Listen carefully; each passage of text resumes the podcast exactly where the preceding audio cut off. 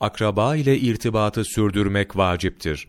Hazreti Peygamber sallallahu aleyhi ve sellemin kimin rızkının bereketlenmesi, bakiyeyi ömrünün uzaması kendisini sevindirirse, o kimse sıla-i rahim etsin buyurduğunu Enes radıyallahu anh işittim demiştir.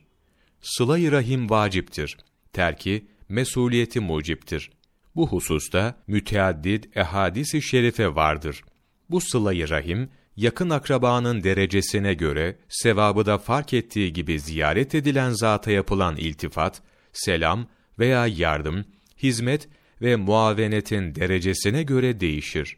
Bazı sıla-i rahim vaciptir, bazısı müstehaptır. Hazreti Ali radıyallahu an Resulullah sallallahu aleyhi ve selleme Allah Celle Celaluhu dilediği şeyi mahveder, dilediğini de ispat eder kavli şerifinin manasını sormuş. Resul Ekrem sallallahu aleyhi ve sellem cevaben bununla maksat Allah rızası için sadakadır. Anaya, babaya bir ru ihsandır. Sıla-i rahimdir. Ya Ali, bu hasailden yani hasletlerden her biri şekaveti, bedbahtlığı saadete tahvil, ömrü ziyade etmeye, fena kimselerle karşılaşmaktan korumaya vesile olur buyurmuştur. Bu hadisi şerif, Hazreti Ömer, İbni Ömer, İbni Abbas, Cabir radıyallahu anhum ecmainden rivayet edilmiştir.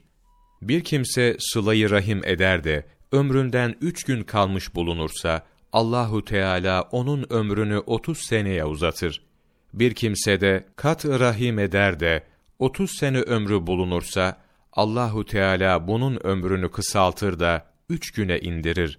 Bu hadisi şerif Kadiri Mutlak Hak Teala Hazretlerinin mukadderat-ı beşerden dilediğini mahvetmesi ve dilediğini de ispat etmesi esasını müeyyididir. Dilediğini tekvinde veya tesride siler, mahveder, hükümden ıskat eder, eserini izale eder. Dilediğini de sabit kılar, değiştirmez, hali üzere bırakır.